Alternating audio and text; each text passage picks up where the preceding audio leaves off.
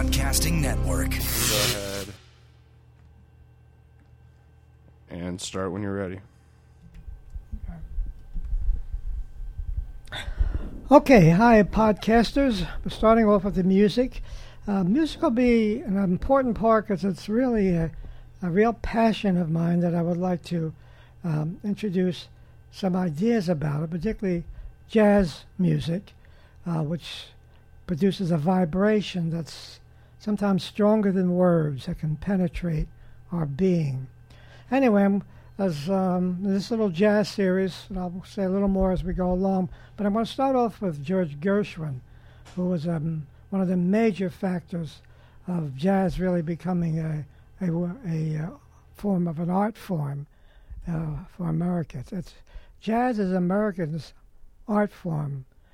Um, one, one thing that it's really known for that Europe hasn't first got to. Okay, so we're going to start off we're going to do two by George Gershwin. Um, nice work if you can get it, one of his little earlier works, and a beautiful ballad called, um, see if I remember the ballad. What's it called? Uh, Someone to Watch Over Me. Okay.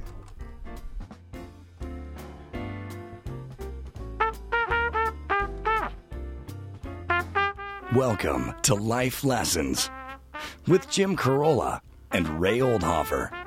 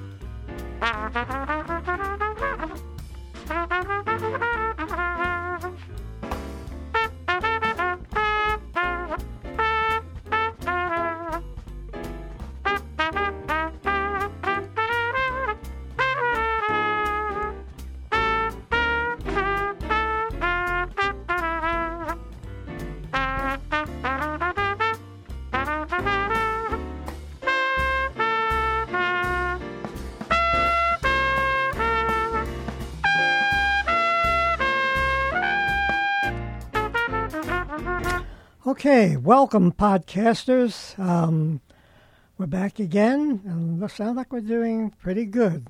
Um, thanks to you tuning us in. And this morning, I in the music part of the music part is uh, to do with a real passion of mine, and um, particularly in jazz. Um, so I'm going to also do kind of a short uh, jazz history as we go along. So we started off with George Gershwin this morning, a really prolific uh, composer in the 20s and 30s. And jazz loved his music, and he was a real. Um, uh, he he went he went in depth in harmony and studied in Europe and in composition and wrote an opera. So he's quite quite a quite a musician. Who, Gershwin? Yeah, George Gershwin, right. Did he have a partner too? His brother was Ira, who wrote the lyrics, who was equally as talented. Was a real poet um, with the lyrics. By the way, when did you turn into Ken Burns? Ah, yeah, for jazz. That's right. Ken Burns did one on jazz too. Yeah. Anyway, I'll demonstrate it a little bit. Anyway, today we, we started with Gershwin. I'm going to stay with him for a couple of few weeks because he was a prolific, as I said, writer, but wrote so many things. And such a good musician, and died young in his late 30s. Uh, God knows if he lived what he would have. Of what? Um, well, he fell off of a horse. It was from an accident, but it began to deteriorate. And I don't know what the final thing that uh, what actually uh, um, killed him. Um, the horse, but falling off the horse and the damage from that eventually, he was in a chair and I don't know what he died, but he was quite a guy. So we're going to stop to listen to his music, and it was he wrote Porgy and Bess as well, and um, concerto for clarinet, and um, just um, unbelievable. He studied with Madame Bluger, who was a French compositionist, who all the great music writers, um, um, which I'm trying to think of some of the American composers. I think including Stravinsky, they studied with her. She was really uh, a great compositionist. Okay, so Hey, music. do you think we yeah. should we we should uh, I think we should congratulate your son. Yeah, go ahead. You know, uh, Big A is uh, the world's most downloaded podcast, Guinness Book of World Records stuff. Yeah, I mean, every, when you were a kid, you is, is aspired to be in the Guinness World Book of Records at some level. You know, I mean, every kid had Yeah. it, Mhm. thumb through it. Like, oh, I could gain 900 pounds. I could do that one. You know, or you look at the push-ups or whatever there were, and you would look at it and surmise where you could fit in. And he he did it. yeah. And he's Oh, in it. Unbelievable. When Adam sets his sights on something, he usually goes after it. Uh, I'm probably the oldest man on the podcast. Hey, wait a minute. Maybe I Call should- Guinness Yeah. I mean, how many? quick. Anybody? Are they 90? Somebody older than I am? Um, anyway, so we're going to continue on today. We started last week uh, speaking about, and I'll, I'll go back to the to the couple people that one person, Gail, yeah, that wrote in. I have to remember to respond to that. Um, and it was very, well written, what she wrote in. It was a very good uh, comment commentary. Okay, so um, here we go. We start today, and we're going to continue on what we call thinking, um, mind. Uh, now we're going to start to go into what what is thinking and what is the uh, tradition's idea of thinking, particularly Buddhism, um, and we're going to explore that a, a little further. Um, one time, Buddha, a little story of Buddha, he was he was heading for some town or something, or he's with his group, and um, and they asked him, "Who should we say you are?" And uh, and others said, "Well, how about we can say you are the man with the most knowledge. You're the man that really helped the world to begin with consciousness and so forth." And he said, uh, "I'm the man who's awake." Now that's the kind of theme we're also going through on the show to see the difference between sleep and consciousness and what it would be to be awake. Hey Jim, can, on that same note, can you tell that um, um, Gandhi story? Which one? The one where the procession, you know, and the kid, the chubby kid. Can? Oh, okay. Um, Ray's talking about people went to Gandhi, a name that we all know, as uh, most of us know, the uh, Indian um, revolutionary uh, that took on all of England and, uh, and actually won. He got what he wanted. But anyway, people would see him, you know, for different kinds of problems and so on. And, and this is the story Ray's talking about. I'll make it real short. Um, and they were consulting. There'd be lines of people that want to see him. And one woman came to him with her son and said, um, "You know, he he's he's addicted to sweets. He wants them all the time. You know, help us. What can we do?" So I said, "All right, let me let me think about it." And they came back a few weeks later or something and said, "You know, uh, have you thought of something?" He said, "You know, I, I still don't have it down yet." And they came back a second time. They said, know, what, what have you been doing? Researching? Or he said, no. I said, I've been trying to get off sweets myself. In other words, before I before I um, uh, try to help you, I want to go through the experience of seeing what it'd be like to get off of an habitual habit. So then he began to advise him from that point of view. And so that's a story that Ray's talking about. But uh, so our Buddha says the same thing. You know, the same. I'm thinking the same thing that uh, Jesus said to his disciples. They both had disciples, people that followed him. Who do you say I am? It's really funny. That question that comes up to both of those. Um, they name certain things and so on. And uh, he, the answer was somewhat awake. He didn't say awake, but he said I, you know, he came from another level, um, the Father, and was bringing something new to this level. And Buddha did the same thing. All right, and the rest, you know, some of the other major mystics and saints of the world um, also brought important material and also had followings. All right, so we want to, I'm going to give you some things uh, where I'm coming from and maybe begin to suggest. And one thing is that, for example, in um, uh, in the New York Times on Wednesdays they have an air, um, a category called science, and uh, it's an interesting.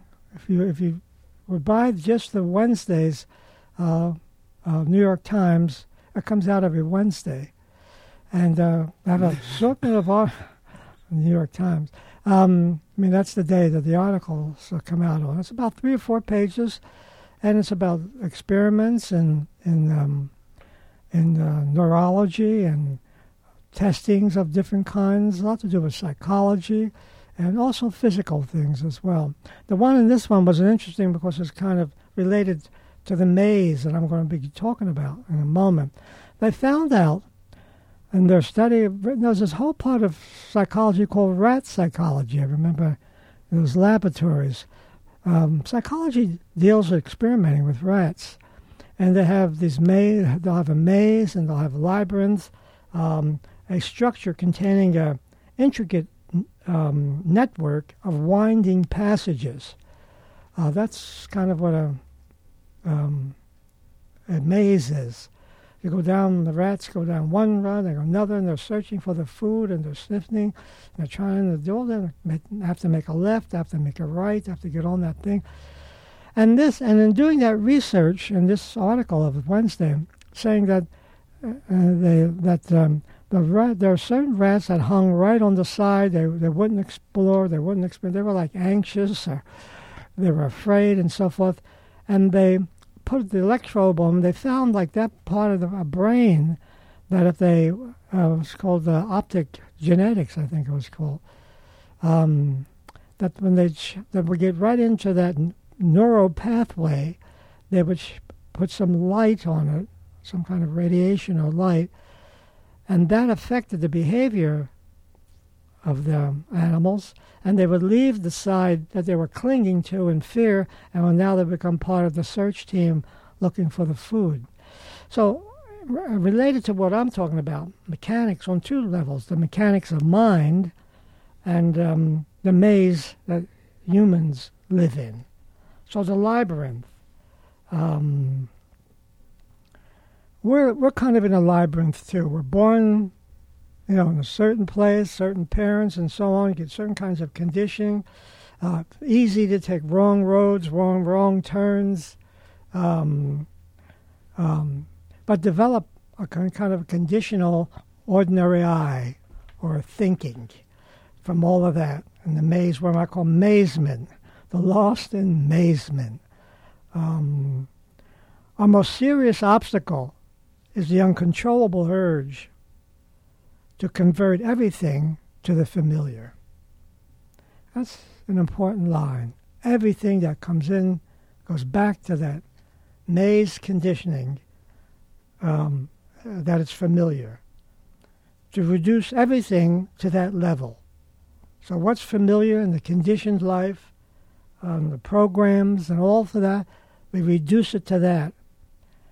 So it's a realization that, you know, there's something in us that must open to something that's more than this material that's comfortable or just familiar. Yeah, well, you format everything to fit something. Mm-hmm. That's funny you say. I mean, it's not funny you say that. It's but it's when you think about your everyday life or people you've met, like you categorize it and put it in something that's familiar, so you can handle it at a level. Right. You know, you don't have to look at it really. You just put it away, and it doesn't even hit you. Yeah. And you can do that for a lifetime. Mm-hmm. And all those neural pathways are in the brain, and they're all set to our reactivity, and we can go on forever that way. So something that could ever touch us must somehow get beyond that circuitry. Now, for the rats, it was the as a shock of the light, but also the human brain is the same thing. I mean, in neurology, uh, they know different parts of the brain that have uh, related to certain behavior. Um, that's also going to come in what I'm going to be talking about uh, related to thinking. So, for example, let's say they hook hook uh, hook me up to all these electrodes, and they know through experimenting a certain place in the brain that if they shocked it, it would bring on a behavior. And one part of the I forget which part of the brain it is, but it's um, uh, it's anger. So so the experimenter in the next room presses a button, and they uh, and that lets lets up the anger in me. Now all of a sudden I'm beginning to feel angry. I mean it's foolproof. It's going to activate that area in the brain. I'm feeling very angry. Now interesting happens. Even though I'm sitting there, there's nothing. Let's say I'm angry about at that moment. I'm just sitting in a laboratory. Um, I want to get this over with or something. But but soon as I'm shocked in that area, immediately thought processes come in and think of some reason why I should be angry. That's a big finding. So what comes first is more the emotions, is what I'm saying, and then immediately the mind comes, works on it. So somebody sitting in that lab uh, got angry, and began to think, now what did that person mean by that? All of a sudden that thought comes up for them, and now they're What the fuck are you talking about? Hmm. Right. Um, Speaking of what are you talking about? Let's um, let's go to let's go to our sponsor for a okay, let's go to our sponsor.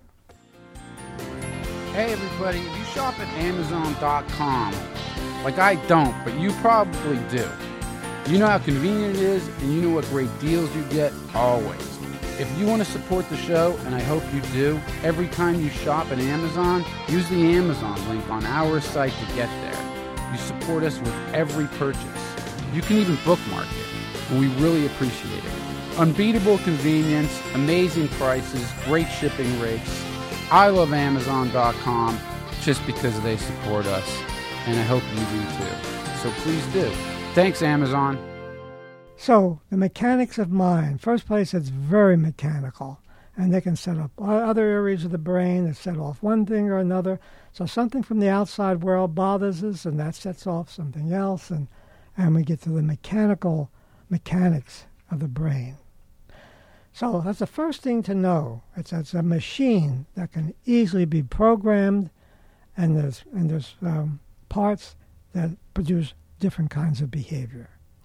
Now, um, okay, I want to move now to something more functional in this. Um, um, I want to introduce something. In fact, with the three of us, we can begin to get involved with this. So, the mechanics of mind. This may sound strange. I'm taking a very different view here.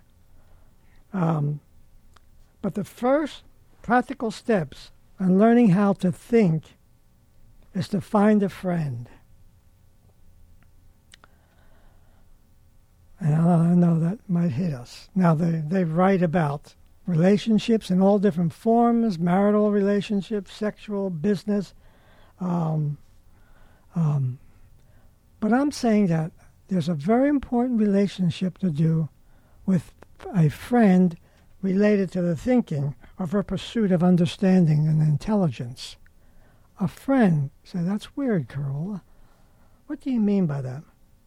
A person would have the ability to step back from the whirl of life's problems, and the two of you um, would be able to get a little, you would be able to talk about it. I'm going to call it like a philosophical friend. Now, we know lots of people, but we may not have one philosophical friend. I don't know. And we have these at different stages in life. So go back to your own life. I'm going to go to childhood. and We're going to start there and get Gary and Ray involved let me tell you, start what I, what I mean. Okay, childhood. Here I am in a kind of a tough um, immigrant environment. Uh, I'm afraid. I'm running from everything. Sport. And I'm running from sports and gangs and all kinds of stuff. But I find a like a little group of kind of losers like me, meaning people that are, are afraid to do the normal things and produce their own little environment. And I've run into three or four others that are also afraid. And we begin to find a little community amongst ourselves. And we now, since we can't get them, we're not athletic and we're not fighters, um, we have to begin to go to something else. What do you guys call each other? This should be good. Where we no, I mean the name of the group. Yeah. No, they didn't know. We I didn't know then that we even had. There was no name to the group, um, but that we met, you know, at night, and um, we're all around the same age, 12, 13 or something, and we talk about our plans, like what would for us, how could we ever succeed? And so within that little group, we began to uh, away from the world, sort of, and we began to learn about the uh, maybe we become a brother, you know, in the Catholic world. Um, John Bosco was a saint, and he uh, became a saint through his working with children. So there was a society, and a way you can go away to be a brother. so we'll explore things like that. But anyway, I guess Gary and Ray, early in life, and we're going to move to another, a buddy of yours that you could really talk to. I mean, just whatever your little life was, you can confide in him. He kind of knew something about you. Let's start with you, Gary. Anybody remember in your early life? Um, yeah, uh, probably uh, at that time it was mostly cousins. I was very Mm-hmm. within my own large family group as a very young Mhm. child. So Cousins. Huh? Does one maybe stand out more than the others in a way that you two Sure. really got along? sure, there was a cousin that was that's still you know we were born at the same time. He's my age. His name's Noel. Absolutely, So you and Noel were kind of buddies. still And can- are. And still are and can talk to each other. And even today, Yeah, you can confide in him and we don't see each other often, but I could call him if I needed to. Absolutely. Uh huh. And did you feel that you went to, like, as you think today, if I call Noel today, could I go, like, to something important, um, to important places with him if I had a, let's say, a problem or Oh, ab- absolutely. he yeah. would listen? Yeah. Okay. Ray, early childhood. Let's start with this. Yeah, it's your kid. Oh, my kid. It's a- it's Adam and Chris and I. You know that was the the threesome for a long time, and we'd all confide in each other, and I still do with Chris more so than Adam. You know, and it's still. I mean, we've known each other since we were, you know, eight years old or so, hmm nine. Yeah. You know, so we're still all pretty close. Okay, so that's have your, to be a real pinch for me to call Adam. No, so it didn't. It didn't. It didn't really extend to adulthood or where you are. Right No, it extended through adulthood, Okay. absolutely. It you know into the 30s. On the and then with Chris, it's it's never ended, you know, except for, you know, there's been some setbacks with um, addiction and such. I mean, you know the story. Uh-huh. And then, um, but as, and in, in youth, I, I always sought out like a, I never had a strong male figure, so I, I sought out um, male figures, you know, like Mhm. um, like dad figures. hmm So I, I ran into Will, Yeah, that's right. and Will was a big one for me. Yeah. and then um that you know and then he had a stroke so but he's been in my life since i was like six or seven Yeah, yeah, that's right. i have a few Yeah, you have a few, but Gary, let's get back to you for a moment. So there's Noel within the family. Was there was there an adult, an uncle, a teacher, or somebody where would listen to you? My sister's 15 years older than me, so she always kind of served that role. I Hmm. mean, she hot She's married with a kid, Ray. I'm kidding. I'm kidding. Chill back. No, uh, there were certainly adults. Uh, there was a teacher that uh, that was very special to me, who I was able to go to if I needed to. But you know, my sister was living with us for a lot of my childhood, even though she was significantly older than me. So she always was there as a kind of you know adult figure that would listen to really any problem I had and give me hmm. better advice than the average person would at that age.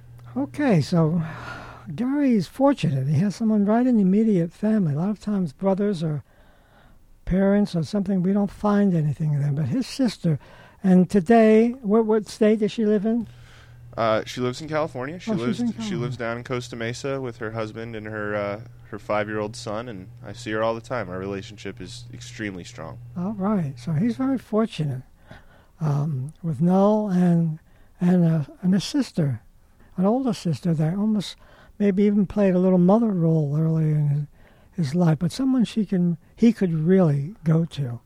It's funny that, like. I have, excuse me, I have three siblings. I have three brothers, and um, you know, Chris has a multitude of brothers and sisters, mostly halves, and so does Adam have a sister. And none of us are like when I look at their relationships and my relationships with my brothers.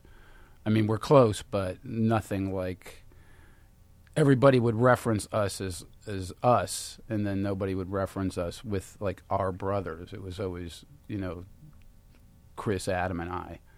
You know, it was like a it was like a club unto itself Mm-hmm. versus you know the families. Yeah. Pretty unique thing. Yeah, so they really found a group. Um, so now let's. Uh, let, uh, okay, so we got we were kind of in the middle. We have the early child, sister, Noel, Will. You know, um, yeah, my little group when I was a kid, and um, you know, in, an adult life, um, uh, the camaraderie I would have with musicians would be an area that I would uh, find a few that would uh, be interested, particularly those who are interested in jazz. Um, and I so could really talk to them, mostly uh, in a way of like trying to learn, um, understand composition and chord structures and so on. And um, yeah, then I had a friend, Ron Rubin, who, who was a clarinetist at the um, at the Juilliard Institute uh, no, no, it was Curtis in Philadelphia, and eventually got into the Philadelphia Orchestra. Um, he was a person that was uh, very helpful uh, in, in those middle years. Okay, now podcasters for you. You can see what we're doing. Look at the range we have in here. Uh, in here, Gary twenty six, Ray about forty seven ish. Uh, are you have a birthday coming up? Yeah. So no, yeah, I do.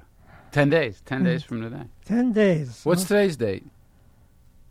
Nineteenth. Yeah, 19th. 10 days. All right, in ten days. How old will you be? I'll be forty-eight. 48. That's the same as Adam? No, I'm a year older than him. He's going to be forty-seven on the twenty-seventh. Oh, I should have asked you that. You might not have known. no, we're all set for him. Okay. Wait, how old are you? And Um, you're eighty. I was born in 31, 11. So you're I'm eighty. In the 80th year. I'm going to have, have an 80th birthday, but not, not right. So I'm in my 80th year, and not, not exactly up to my um, birthday yet. All right, so look at the range we have. Um, and podcasters with us, if you wanted to join in your own way, for you, who was an early childhood person, or even two or three friends?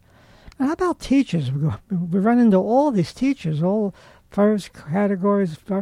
Uh, Gary, for you, does any teacher at any level stand out for you? Well, yeah, uh, several. Um, I'd say most specifically, my kindergarten teacher was Wow. very special, and she died when I was in second grade. Oh, so that wow. was she was a very special teacher who I really liked, and then it was a kind of a very quick uh, education on the death of someone yeah. important to you. And then uh, shortly after that, when I was in about fifth or sixth grade, I had a teacher uh, named Mrs. Lynn who eventually went on to become a LAPD officer. She was Oh. five foot two and Asian, and uh, she went on to become an LAPD cop in Compton. Oh my God! Perfect. Oh, That's pretty much what I thought. But uh, she was a hard lady. I wouldn't have wanted to mess with her. yeah, yeah. Okay, so for Gary, the kid he hits it right in the first time he steps into a school, kindergarten, um, and he finds someone that he really has a a relationship and a harmony. But she dies, which must have been quite traumatic uh, for him uh, at that at that stage, second grade, I think he said, first or second grade. Ray, how about you? A teacher. Well, I think I had a couple of football coaches in Pop Warner, and then um, teacher-wise, I'd say junior high, like Mr. Walters, who was a notorious hard ass, but he really liked me, kind of thing. Like I've been to his house and things like that, hmm you know.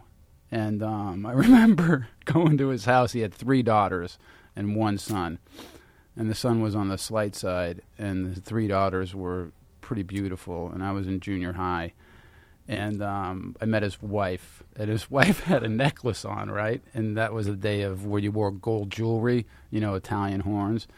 And um, and um, his wife had a um, necklace on that said "dumbass." Oh my God. It was just when I look back on it, I go like, I go, you got to be kidding me, Mm-hmm. you know. But that was the norm, you know. That was, and he was, you know, considered a. a I, I mean, I still like him. I mean, I don't have any ill thoughts of him, but when I think of what he did, and you know, he would call kids donkeys, and you know, it was pretty. To be in his favor was a good thing. To be on the opposite side was pretty horrible and to win favor with him, you know, I spoke at his retirement also, and Oh. you know, right out of high school. So it was, um, he's got to be dead, but pretty, pretty weird, pretty weird times. Like Adam would tell stories about him and you know what he did and this kind of stuff and that kind of stuff. But I had gym for four periods. You know, I had gym. I was good at it for you know my ni- my senior year of junior high, I had I had a gym class for four periods of it, Mm. which you know I would never let my child do. If I had a child, Yeah. it's crazy. Okay, so we now explored another level. Podcasters for you. An outstanding, say, teacher. Sometimes in elementary school or how about high school? Ray was, uh, um, sounded like it was more like high school. No, no, he was in that league, so that might have been No, it was junior high. Yeah, junior high. Uh, so for you, what would that be? Did you have any teachers? would they dare come in? Um, yeah, yeah, yeah. I had teachers. Um, I'm trying to think that you know one one stands out in the sense of um, uh, she protected me. I, I my world of schooling was, was to do with fear and um, kind of blackboard jungle schools, and I was always just trying to survive and didn't do very little as far as anything in the school. But I remember one teacher in, um, I think, yeah, I think it was elementary or was it junior high. Um, she really, wow, what's her name? Her name, sixty years later, was almost uh, somewhere very close to coming out. Mrs. Blah blah blah blah blah. Oh God, I wish I could think of her. I think she saved me.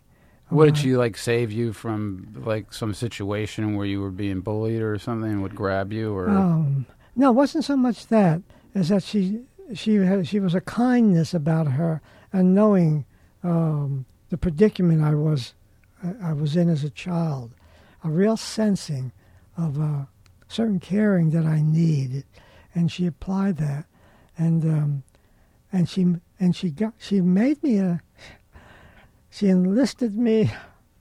She I would say made me as a, as a safety which uh, I would have never done on my own. In other words, you know, no, uh, maybe they still have them. what I like don't a safety monitor? yeah, What you wore a sash or something yeah, weird? you wear a little. Uh, allow the kids. Wait, you were a street. safety monitor? Mm-hmm. Yep. Um, How'd that work out? Yeah, you know, it somehow gave me a little. It gave you authority, Yeah, a little authority. She she kind of knew that, and she and she went in that direction with me. Um, so she would be. I'm important- surprised you're not a cop. Lynn and I. mm, she thinks she's tougher than I am. Does she? um, I'm six four. These these two guys see me. Most people don't know me. I think six four or six five. I'm about two fifty, and I can bench press five six. You might You be all of a, a quarter of all of that. Oh God. You're you're about what are you? A five I'm uh, if I, I guess I get older, I'm getting smaller. So I figure five Well- six. I'll disappear. I'll disappear in about five years. Back to the womb. I, um, yeah, I used to be.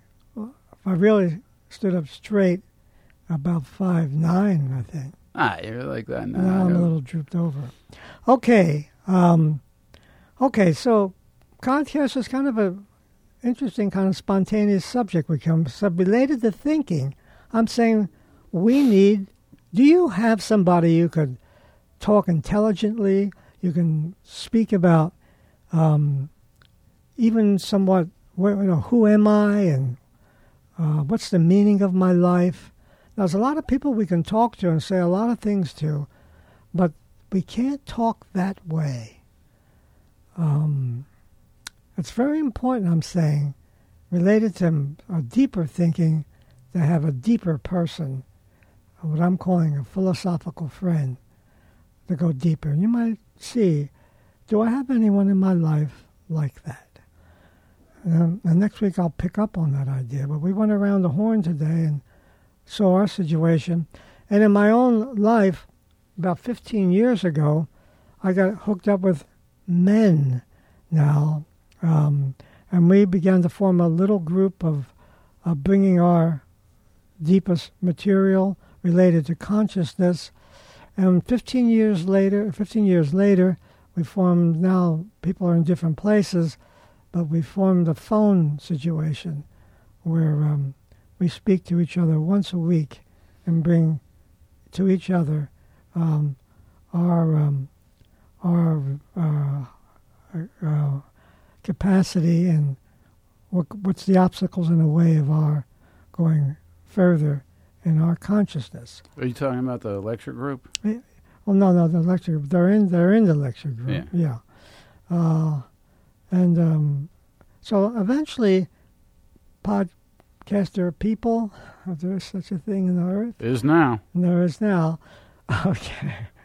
Um, think about that in your life. The importance of someone to go to important places related um, to some kind of inner work towards consciousness. Also, before we leave today, I want to begin to suggest things that um, uh, that related to the work that I'll I'll be doing. I, I want to uh, introduce a magazine called uh, Shambhala Sun. It's a magazine put out by the Buddhists. Um, Shambhala, S H A M B H A H A L A. And we'll get a picture of that and put it on the Oh, website so people have an easier time finding it. Okay. So that's one magazine related to the Buddhist world. The other one is Parabola. And we're going Gary says we're going to put that on so people can find it. This is another magazine to do with uh, spiritual traditions meeting uh, kind of science and um, uh, Western civilization. That's the magazine you read in your office when you get there early. Have you? Yeah. Have you seen one? Yeah. Yeah, I haven't thought I have one. And the third, which Gary will put on, is called Enlightenment Next. And this is uh, some good visionary writers, um, not pie in the sky people, scientific. Um, one being Ken Wilber. Uh, he's a leading uh, uh, evolutionary consciousness person, probably the, one of the best in the world. And he writes for this magazine too. So these three magazines, and also books along the way that I see that I think could be of um, of help. Okay, so I see the time mark. Um, we can you can put that background music on that we can just talk through it if you don't want to. Um, All right. Well, before I get there, do you want to uh, go ahead and read this letter? And uh, That's the what we were talking about earlier, Jim. It's on the screen. oh, I see. if it's easier, I could just read it, and Yeah. then you guys. Okay. So, You read it. Um, all right. So, and this was uh, emailed in to Jim Carolla at adamcarolla.com. Please feel free to email us or Twitter us. I do get them, and uh, we do appreciate the input. This letter uh, is from Gail. It says, Dear Jim, you mentioned on your last podcast that you would like to hear whether or not we, the listeners, want you to cover more on the earliest bonding or template between parent and child and how it affects future relationships. I am extremely interested in hearing more and encourage you to continue. In my case, I think my mother and father emphasized me conforming to their needs rather than the other way around. For example, they would bottle feed me according to a rigid schedule, put me to bed at specific times, not answer my cries, and mm-hmm. try to teach me to be independent from the earliest days. Thus, it is thus it probably would feel familiar to me to seek a relationship where I would find out and meet others' needs over my own. Keep on podcasting, Gail. okay, Gail. You know you you have important insight already. So stay stay with that insight. Um, realize that um, that kind of um, development for you, uh, and you hit it right on the head. And you're going to seek the same dynamics of that of that development of that uh, template formed through bonding. So your awareness of that now, and I don't know how old you are, or whether you're married or looking for a relationship, or um, you might want to want to say a little more about that. Remember one thing about that. Hold on, it's Yeah. um, it's one. She's bottle feeding her child. Okay. That was a Um, joke, Jim. Yeah. oh yeah. I'm aware it was a joke. All right. Um, let's see. Uh, what was I going to say? Yeah. Uh, okay, I lost the trend of that thought. Um, anyway, any- Gail, you could, um, if you want to say a little more, age level, um, even if in, in the dating world, maybe some of the problems you, and we can, then we can work with that a little bit. Um, one thing is that I, I want to remember, I think, in that template, is that when that template goes wrong, um, that is the um, that is the template for other for, for other relations, particularly the male-female relationship. Um, in your case, yeah, your mother. One thing about your father, um, what his um, his connection to that for the male portion of it. So maybe you can, if you'd like to, you could um, say something about that and write in. But remember, one thing is, first place, if that begins to go right early in our life, remember that idea that you relax. The baby, the infant, can relax into something in himself now, herself, um, because that dance and that relationship is is uh, is calming, and uh, and uh, that emphasizes the trust in myself, and then because trust issues come from that, the trust of relationship. Um, that's an area that you know I know that I have and and have now, um, and uh, that's one of the things that grown from this early template. But anyway, let's hear from you more so we can. Um, and a lot, there's a lot of people like you that are having the same thing out there, and we could, um, uh, they could get some help as well. Good, very good feedback. Okay, folks, we come. Oh boy, it's okay. It's really our ending time. Um, so uh, we are we're going to put the magazines uh, on the air, so you'll see if you're interested uh, to pick one or more, and um, see if it uh, if it helps you, and even help, what uh, related as uh, the readings for what we'll do uh, here the, on the show.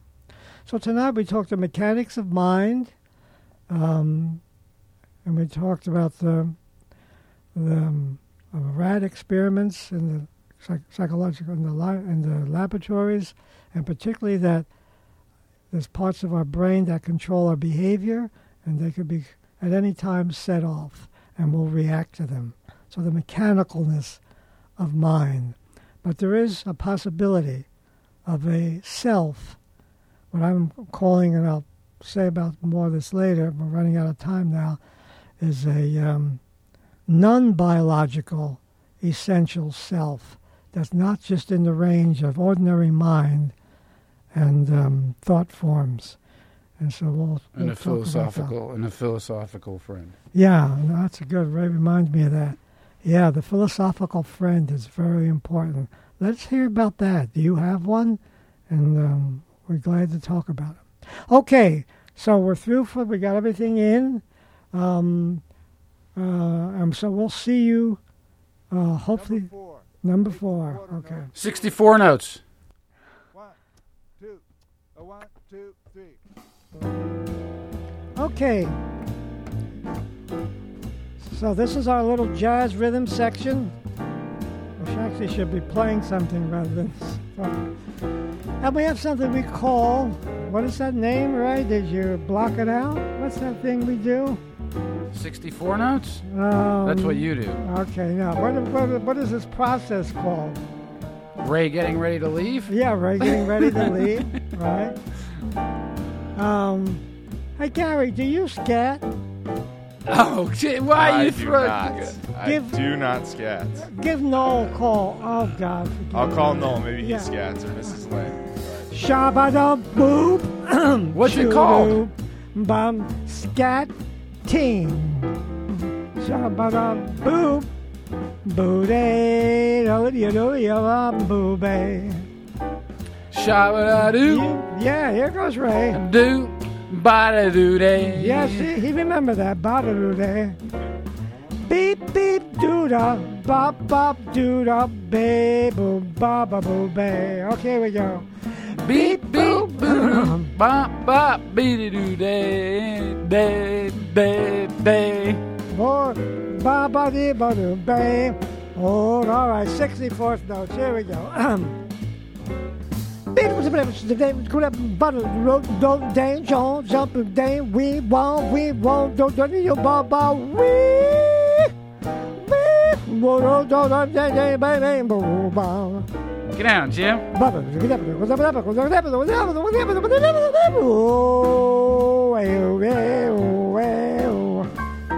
dump dump don't don't dump don't don't don't don't don't don't do that here we go ding, ding, dun, dun, dun, dun. all right Bop, bop. Woo! Jim, you're gonna have to teach me how to Yeah. Baba doo bada. Ray, Ray gets new sounds coming now, right? We all hear it. Um, okay, uh, pod, podcasters, um, don't forget to turn into, when you turn into the show, um, the music part, let me know what you think of that. That's, would you like to hear a little music history? And would you like to hear a little more of George Gershwin? Yoda ba dum, bada. And how about sending you some requests that you could possibly play? Yeah. There you go. Yeah, yeah, that's an idea. I wish I thought of that.